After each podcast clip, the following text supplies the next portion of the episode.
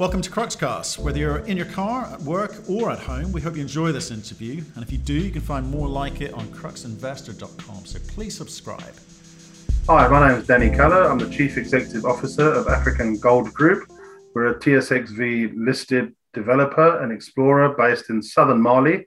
We've just released our latest definitive feasibility study showing significantly better results than the prior definitive feasibility study and I'm very excited to be here today to talk through some of the numbers and some of the, the upside that we have in the company. Danny, good to have you back. Uh, we had you on back in uh, June, I think it was. Um, look, I just wanted to catch up. Obviously, the DFS has come out, which, which is fantastic. Uh, and I would say your share chart looks like most precious metal companies at the moment. But the other thing you can't get away from is the fact that this company is just not getting the love that you believe it deserves. A 22 million market cap given what the DFS tells us, it must be infuriating or frustrating at the very least. Yeah, it is. I mean, you can probably see my hair has probably reduced a bit since the last chat, but uh, it is frustrating. And I think we've, you know, we, we're looking at, at some of the reasons behind that.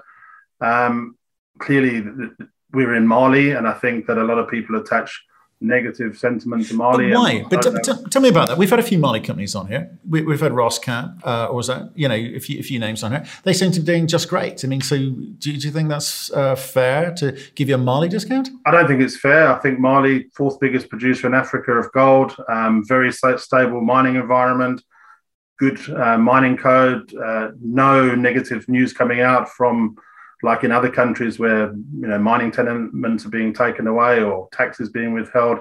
It's a really, really good country to do business in. And I think when you start to hear the negative sentiment, it, it tends to be about terrorist activity. You know, to put that into perspective, these things are happening 800, 900 miles away from any of the mining companies. And not one mining company has been affected by this in, in the last 20, 30 years. So I think it's it's sentiment that's that's that's not justified. But unfortunately, we, we're tackling these questions every single time we, we get on a call. Um, I like Mali. I, I, think Mali, like the rest of West Africa, is a great place to do business. I've worked in some very challenging jurisdictions, and Mali is not one of them. But tell me, tell me where, where are you? I mean, are you anywhere near any kind of infrastructure that you can benefit from? Yeah, look, we, we're, we're just up the road from Hummingbird Resources, which is a producer. Um, Hummingbird have done a, great job in increasing their resources and reserves over the last few years. So they've got a very nice, sustainable 100,000 plus ounce operation for the next few years. They're producing good cash. They've put a lot of money into other exploration assets as well. B2 Gold is not that far away. Um, we've got Cora Gold next door to us, and you've seen some good results coming out of, of them in terms of their drilling and resource upgrades. Um, and you've obviously seen things like the financing in some of the, the, the bigger projects as well. So you know, I think I think that there are plenty of the majors operating there. IAMGOLD, Anglo Gold Ashanti, B2 Gold, Barrick. Um, they wouldn't be there if it was a difficult place to do business. So, I mean, tell us, and this touched upon a little bit upon your DFS, but are costs getting prohibitive? I mean, AISCs are going to be affected by inflation, the, the cost of transportation, getting stuff in there, materials, even people. Is that a big concern? Yeah, I think it's not a it's not a concern in the sense that the AISCs are still significantly lower than the current gold price. Um, I think you're, you're going to see this year AISCs of between 900 and 1100 dollars an ounce as a pretty standard uh, number that you're going to see in most of the operating mines in this region. But that being said, at 1750 gold is 650 not a bad free cash flow margin in terms of dollars per ounce. I think it's great. Um, we will be producing upwards of 40, 50 million in free cash after capital expenditure and taxes and royalties. So, you know, I think I think people harp on about the gold price, but the gold price is is generating significant cash flows in pretty much every West African gold producer right now. And are you still thinking of? I think you mentioned it last time. You're thinking about in terms of the power solution, you some sort of hybrid solution. Is that still part of the mix? Yeah, I mean we've we've we've had a good look at whether we can tap into the the grid. Um, it's challenging in Mali. There's not a lot of additional spare power there, and therefore most people go for this full carbon thermal generator type plant. Um, we need 20 megawatts for this for this new DFS. Um, we don't believe that the best way to do that is is solely on heavy fuel oil and, and diesel for, for a number of reasons. So we've gone for this hybrid solar battery diesel plant, which ultimately will save us about 43% of our fuel costs every year for generating power we'll produce power for probably 20 cents a kilowatt hour versus maybe 30 cents that the, the, straight thermal systems are producing. And on top of that, we've obviously got this big 40% reduction in, in carbon emissions and, and other noxious gases. So uh, it's a win win, makes a lot of sense. And the other great thing about it is we're not putting the capital in to build it. We're doing it with an independent power producer. They're providing the capital. We sign a very clean power purchasing agreement like you would normally sign with a government and uh, they're responsible for delivering us the power at our fingertips when we need it. Okay, so okay, so that'll be interesting to see, you know, how, how you progress with that. I think, you know, people talk about being in ESG. I suspect your shareholders are more interested in like how do you get this thing moving, get you know get get some big moments and get the cash flowing, and then I guess ESG will be an easier conversation uh, to have. Look, um, let's talk, let's talk about some of the main numbers around the DFS because the bit that interests me right? The bit that I think is a big deal, and I don't know, perhaps people have missed it or it's you know not not not reacted to, is the fact that you've now including the sulfides, right? That's a big yeah. change. So, talk through the DFS and let's maybe get into some of the, the technicals around um, how you put the numbers together. Yeah, so so I think that's a really valid point. I, you know, I think two years ago when I joined this company, we inherited a project that clearly had some potential. Um, it had some legacy issues, and and certainly the study that was out was was a little bit fuzzy around the edges. Um, we decided that the best thing we could do was really focus on the technical side. I think we've delivered on that. So we had a look at the ge- geological structure. We had a look at all of the drilling that had been done. We incorporated about another 18,000, 19,000 meters of drilling, mainly infill drilling, to just really firm up that geological model. And you've seen a, a subsequent significant increase over the last two years in resource and reserve.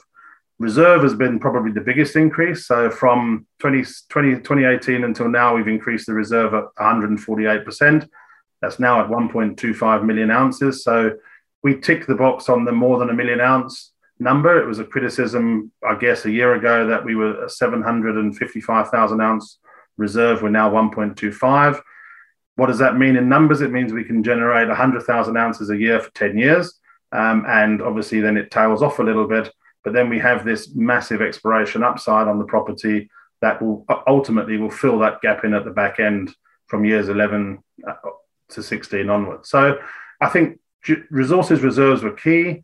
Um, the sulfides were absolutely key. You know, most geology tells you that the oxides are sitting on top, the sulfides sit underneath. We had a little bit of criticism last year that we hadn't touched the sulfides. It was intentional. We really were focusing on just getting the oxides into a, a really good study we always intended to go back and treat the sulfides. Um, the test work that we did in the sulfides was very comprehensive. Um, the, the, things you look for there are, are the, is it free milling? How do you have to process this thing? Is it through flotation? Is it through BIOX? Fortunately for us, it was straight through a, a gravity plus CIL process. And that means that the, the, the, we can use exactly the same plant for the sulfides as the oxides. And I think what this study is delivering now is, is a flexible process plant. You can throw solely oxides, solely sulfides, a mix of both. Anything you find on that property, this process plant can handle. So now we're really gearing ourselves up for every single ounce of gold that we find in the future over and above the 1.25 million ounces can go through this plant as well. And I think that's what's really exciting about this study. So, but, but so coming coming back to the, the actual the cost and you know how I know you're going to sort of optimize it over, over time, but so you're walking in day one with what? Just remind remind me the number, the AISC number, for instance, the capex number. Just just to. Okay, so the capex is about 165 million. Um, that gives you uh, a fully fledged three million tons per annum gravity plus CIL process plant, all of the associated infrastructure, all of the owner's costs, contingency in there as well. Um, it's still a very good number for the size of plant. Um, it's about $19 million higher than the previous study, and that's predominantly on additional steel price increases, but it's also on a slightly larger tailings dam as a kickoff. Um, but ultimately, it's still very comparable to anything that you've seen in West Africa over the last few years in terms of capex. AISC is coming in at about 970. Um, that is is probably in that 900 to 1100 range I mentioned earlier on. Um, I think you're going to see most of the miners coming in at that now. If you're under that, you you're doing a great job. Um, and again, it's giving us this ultimately, you know, seven eight hundred dollars an ounce free cash flow number that that that is still going to give us some really sizable good free cash flows throughout the life of the mine. Yeah, I mean, and you talk about that number in relation to what you've been valued at today, which is uh, just 22, 24 million, depending on the day of the week. Um, it, it, it, does seem ludicrous. But if I look at your background, what you told me about yourself and your, your track record, it might be worth actually reminding people now, is why on earth would you come into a project this small? But when you mentioned that kind of free cash flow with a three year payback, it, it kind of makes sense. But you've got a lot to prove still. You really do. Yeah, yeah. Look at it. I, I think we had this discussion first up. You know, why on earth do you leave a company like Glencore, major corporate, building billion-dollar projects, and you come into something like this that needs all the TLC that you have to do in a junior company to to a get it recognized, b get it technically advanced. And you know, unfortunately, I I I do things in the big company way because I make sure that the technical side is defendable first we're not pump and dump. We don't get out there and use newsletter writers to try and get the stock up quickly and, and sell it. I've I've basically invested in every single capital raise that we've done, so I'm I'm I'm an owner of this stock as well. I'm very very very confident on it. Um, but I do believe now that we've turned the corner in terms of being able to defend that technical side exceptionally well, and that's that's really what's been key for me. It's been a little bit slower than I guess some of our investors would hope for, but now I'm very confident to sit here and say you can throw anything at this process plant, it will turn it into gold at 95% recovery, at free cash flows of six, seven, seven fifty dollars an ounce for ad infinitum. But, but give, and it opens up. But give that to me, Danny. Get to, to, yeah. So it's all you know. Like saying it showing it two different things. So you know show it prove it. So when you when we talk about in, integrity of doing things right technically and every big company mentality and not being pump and dump what's that actually mean? Why why are you so certain that this plant can deal with anything thrown at it? Why is it going to throw 100000 ounces a year? Well firstly the company that we've used to do the study Senet has, has built probably 12 or 13 of these plants. They've actually just finished a plant across the border in guinea about 50 kilometers away it's almost a carbon copy of this plant. So we we are 100% confident that the design of this plant will do what it says on the on the label. That that involved as well. Sorry, that as well as the fact that I've built two and a half billion dollars of projects with Senet over the last 15 years, and I, I trust them implicitly in terms of putting their capital numbers together and upon their ability to deliver on time and on budget. So I've never delivered a plant late. I've never delivered it over budget with Senet. And that's why I'm, I'm very confident that these numbers are accurate, both in terms of capex and opex. And we have a great team with Senet on board helping us all the way through this. Okay, so th- there's that's the plant on budget, on time. One, how do you know it's going to do what you want it to because that's where the money gets created. So far, you just spent money. Uh, why is it going to create and throw off so much free cash flow for you? Well, I mean, the test work that we've done over the last two years has been phenomenal. The, the oxide test work alone for the DFS last year was more test work than I've ever done for any copper, cobalt, or gold plant in the past. Why was it difficult? And, no, it wasn't difficult. But I think what happened was we inherited a lot of information where they went down the wrong path and when you question that, you have to go back and start right again from base principles, which includes drilling those metallurgical holes again, getting the samples. The biggest thing about any of these ore bodies is, is variability. You have to make sure that your test work encompasses anything that you're going to find along that strike. And that's what we did. So we went to, I think, four different ore zone domains, which had slightly different geological structures. We made sure that we took enough sample from there we tested it every which way you could.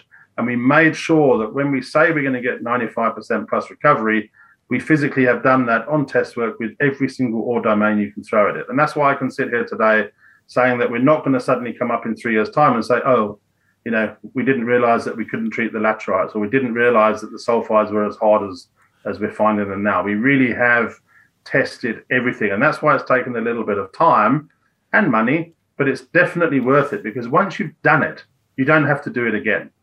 What you're finding with a lot of junior miners is they rush from a PFS straight into production, get 50% recovery instead of 90%, don't know why they're only getting half a gram a ton instead of one gram a ton into their process plant, and then they realize that they didn't do enough enough technical um, analysis on the metallurgy before they did it. And and luckily, my background says you do that first because you're spending a lot of money that investors are giving you here to make sure that you deliver on what you said you're going to deliver. So I'm, I'm very confident on that. Okay. I guess timing could have been better. Uh, COVID hasn't helped. Market for precious metal coming off the last 12 months has, hasn't helped, but you're doing things the right way, you believe. Yeah?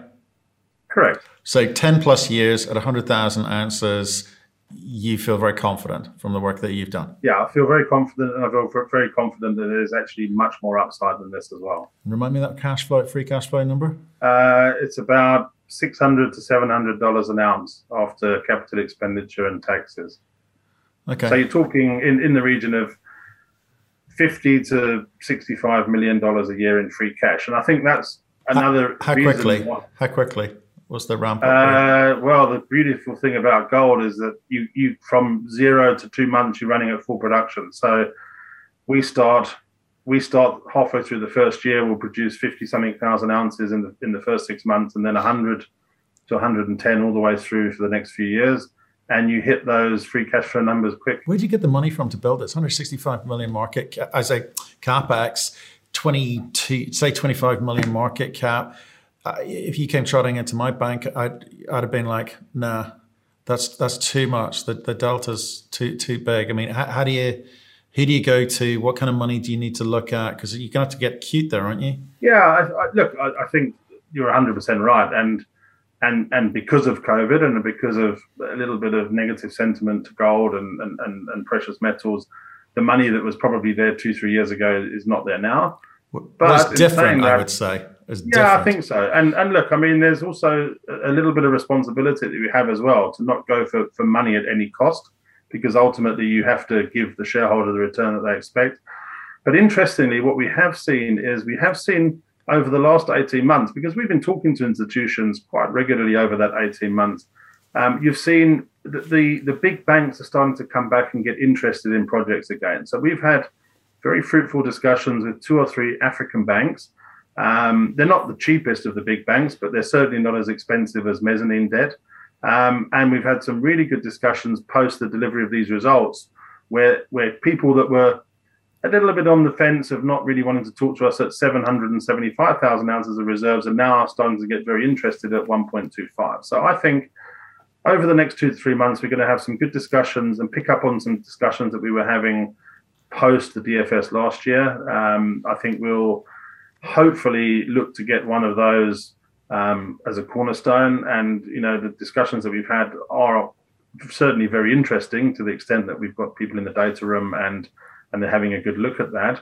Clearly, there's a, a sort of a, a mezzanine or, or hybrid debt sort of entity to this as well. I don't think we'll get the full amount of debt from from one provider, um, and that's fine. And whether that is a is is, is normal debt, whether it's um, some sort of royalty or stream, that's yet to be be seen. But I think that you know if you had to look at 160, probably 110 of this will be debt, and probably 50 to 60 will be um, equity. Um, and I think that once we get one announcement on, on a cornerstone debt provider, I think you'll see a bit of a snowball effect. And we've seen that with Orezone, we've seen it with a number of these companies that really have, you know, have been in our position a year ago and you know pounding the streets and really trying to sort of sell their story. Uh, and all of a sudden you get a bit of a snowball effect where you get the first bit of secured debt um, and then a lot follows quite quickly. And that's what i'm hoping will happen. Yeah it, yeah we spoke to Orezone about how, how they managed to do it with, with, with local money. It, it's, it's it's really interesting challenge for you you know because the, the, the delta is, is is vast. But it, it kind of doesn't matter if you get expensive money up front because you can refinance it out relatively quickly as you hit certain milestones. One suspects, it depends what the securitization component is. Um, you, you, mentioned some people are in the data room still because there's a few things some people have asked about, which is um, you've in, you know have you engaged advisors? How many investors are actually looking at this and, and of what type um, in, in, terms of um, the, the, the, the, money that they could be supplying? And are there any strategics in there having a look at this? Because I think the fear is that you end up giving this away cheap to a strategic versus actually doing what your background says is I can get this thing going. Yeah, I mean, I, I think let's take an example. You've got someone like West African Resources who took the time to raise the money in the right way and built their own mine. They didn't at, at, the time when they were very cheap. They didn't give the company away to anybody else. Um, I, I, think a strategic equity stake in a company is always quite good um, because they grow with you on that, and there's always a bit of a backstop there for as the share price grows. Um, but you're 100% right. I mean, the to, to, to, to sell this company even at a 50, 100% premium to what the share price is now is crazy. Um, you know, the net, net asset value of this versus the actual market cap is crazy. And I think um, most people know that. So we do have a few speculators and the people sort of having a look around. Um, we don't we don't turn anybody away. We're always open to discussion, but I think everybody knows that that we would be an absolute bargain. Um, I yeah, look, it's a, it's a difficult one because um, you know we've also had a look at other options, which is do we just keep drilling and do we keep adding resource and reserves to this thing? The question then comes is how much is enough? Um, I believe we've got a great project and it needs to be built. Um, I think that over the course of the next six months, we will have um, a good advancement in discussions to be able to raise the, certainly a, a, large portion of the cornerstone debt for this. And you're right, it might be at quite expensive um, discount rates, but so what? I mean, I think that it will snowball, and you know, we know that we can build this thing when we get the money to build it. Um, we know that gold is is a good mainstay and, and, a, and, a, and a safe haven, and I think it's going to stay up at these levels for a long time to come. Um, and there's not many of us around. There's not many projects ready to build in West Africa right now that that show these sorts of numbers. Yeah, no, it's, it's, it's interesting for sure. And um, just with regards to where you're at today, cash running down not well, a lot of people in your PowerPoint, but I expect not a lot of people actually doing the work. I mean, how are you managing that G&A? Yeah, we've we've had a massive reduction. I mean, uh, you know, I think we've discussed this before, but we were uh, effectively a Forbes Manhattan company in August 2019. We did a we did a fairly sort of good hatchet job of removing all of that. Um, we got rid of any relationships there. We cut back on massive overhead costs. We cut out on office contracts and all the other things that come with a Forbes Manhattan relationship and we took about sixty thousand dollars a month out of the the G&A costs. So now we have uh, myself, a part-time CFO, a part-time secretary, a corp- vice president corporate affairs, and a small team on the ground. Sorry, mainly sorry, help, help, me, help me here. Did you, you took out sixty grand a month? Yeah, out by, of out of the cost. Yeah. By removing Forbes Manhattan. Yeah, because there were there were consulting agreements, office services agreements. Jeez. Um, so look, we took the hit in February, and uh, wow. Look, it, you know, I, I, think again when we go back. Can I can I just say? I need to say, unfortunately, that thing is typical of a Vancouver setup, and investors watching this, and I hope many are that's the kind of thing you need to be cognizant of. These deals are just, in some cases, terminal because it's lifestyle. Yeah. You've come in and cleaned that out. We talked about it last time. No encumbrances. They do have some shares, a little bit of, uh, have they been getting, dumping those shares down, causing a bit of pressure in the market? Are you aware of? Yeah, quite possibly. They haven't openly said it, but quite likely that is the case. Wow.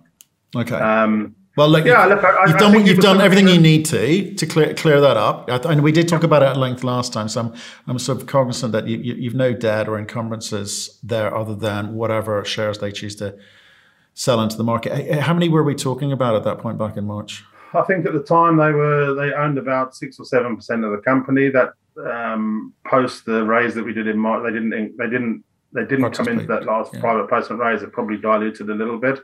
Um, I would be surprised now if they own more than three percent combined between Stan and Forbes Manhattan. Um, they don't. They, they're not interested in participating in any more raises. We're focusing very much on the, the main institutions now to try and get some some some headway there.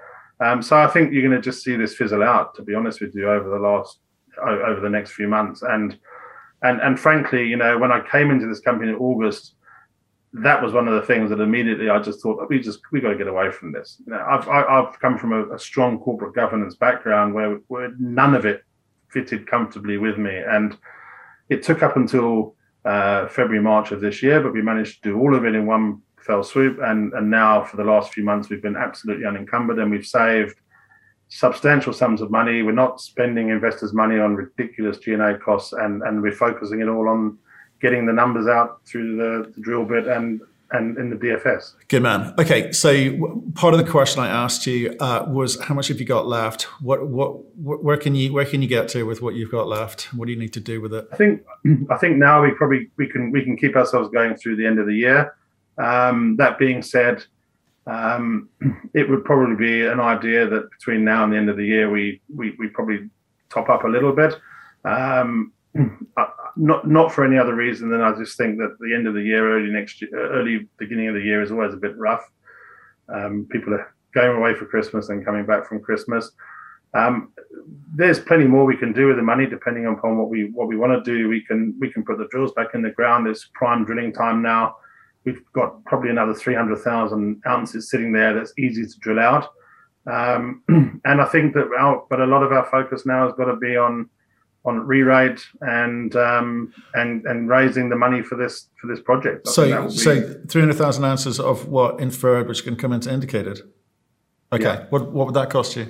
At a guess, probably three to four million Canadian okay. um, to update the resource and, and get it into a sort of a, a additional resource. It's it's it's that you don't need to do that now is the point with the dfs you've got That's, the conversation's got to be about furthering that and getting this thing working out the funding requirements right i agree okay so that's comforting for shareholders to to hear or anyone thinking of getting in here uh, to hear um, so, so I, so I guess that, that that's it. I mean, I've, I've got a bunch of questions that I could ask you here, but you know, for, for me, what I'd want to be hearing about from you is that the, those sorts of conversations. Where are you getting to?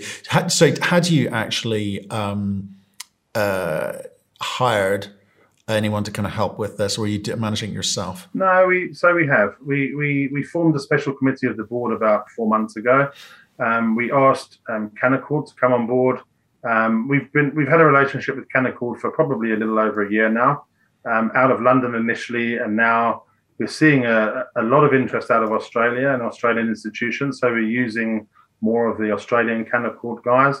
Um, they're quite busy at the moment in, in setting up meetings like this um, post DFS. Um, we're certainly seeing um, interest and appetite from the Australian investor, which is interesting. Um, they don't seem to be spooked so much with a small drop off in a gold price or you know something that happens politically. They they seem to understand this part of the, the world. And um, Canaccord have been pretty good in, in putting us in front of, of some of those um, new investors that we haven't really dealt with before. So we have got advice. Um, I guess as we move more into the fundraise and, and, and trying to secure some of this debt and equity, we'll probably formalize that a little bit more um, because they're experts in, in those sorts of things. Um, but so far, the relationship is is is is fairly strong and, and, and a good relationship. But but probably you have to formalize it a bit more if we move into the next phase. Okay. Okay. Makes sense. Um, I'll ask the question because it was asked of, of, us, which is, is there any point during a market like this, a company of your size looking at M&A activity? And uh, by that, I mean you finding other projects that you want to raise money to acquire uh, or at least or JV into? Look, I think M&A is an interesting one right now. I mean, we just a week ago had a massive gold M&A transaction with Kirkland Lake being announced. That always has positive spin-offs down the value chain to sort of to the minnows down the bottom. Um, notwithstanding the fact that they all start to sort of um, digest some of their smaller projects and things like that. We've seen it with Endeavour, we've seen it with SEMAFO. Um, but that being said, I think I don't think I would be interested in anything that was was exploration or or pre-development. Um, if there was a producing asset that that looked interesting and um, we could do something with it. And that's not an end of life, you know, two years left type asset, but maybe one that's, you know, got a little bit to go and, and, and interesting it could be. Um, we haven't really been out there. We've been inwardly focused on trying to get these numbers together. And ultimately, right now, that's, I guess, what we're, we're going to focus on. Um, but, you know, you're always on the, on, on the lookout for any opportunities. These things, you know, come by you quite often. I get a lot of projects on my desk, but this has solely been my focus now, and just to try and get this into a position where we're very confident that we can put someone in the data room, we can answer any of their technical questions. Um, the financial model can stand up on its own, and people can see the value in the project. Yeah, I, I wanted to ask because obviously you don't mind a project with a bit of hair on it. It takes a while to sort out, but the value and event, value eventually comes. But Whether now is the timing or not is another matter. I mean, and again, talking of timing, the from funding because that's the that's the kind of long pole in the tent. You don't know how long that's going to take, right? We, we've agreed that it perhaps doesn't even matter what the cost is right now, but from funding, how long is it going to take to build this thing and get into production, whatever, whatever that run yep. rate looks like initially? 19 months, first gold. Mm. Okay. And by 21 months, full production. So it's a, okay. you know, the nice thing about gold is it's a fairly straightforward process. There's nothing too complex about it. It's, it's slurries and, and, and reagents. And providing that you put them in in the right quantities, it, the gold comes out the end in good recovery. So 19 months, very confident. Senet have just built one in about that time, as I say, just across the border, a very similar plant. So I'm, I'm confident on those those numbers, and and, and, and that's a, a fairly nice, aggressive timeline. Okay, beautiful. Um, well, Danny, good update, mate. Uh, appreciate you coming on and sharing that with us, uh, and stay in touch with regards to the funding component. I think that's what everyone's kind of watching out for. Everything else is a distraction, I suspect. So. Uh, yeah, look forward to speaking to you. Yeah, great. And good to be on again. Thanks a lot. Thank you for listening. If you've enjoyed the interview, why not subscribe to Cruxcast or our website, cruxinvestor.com, and of course our YouTube channel, Crux Investor. Plus, you can catch us most days on Twitter and LinkedIn. We really love getting your feedback, so please keep it coming, and we'll speak to you again soon.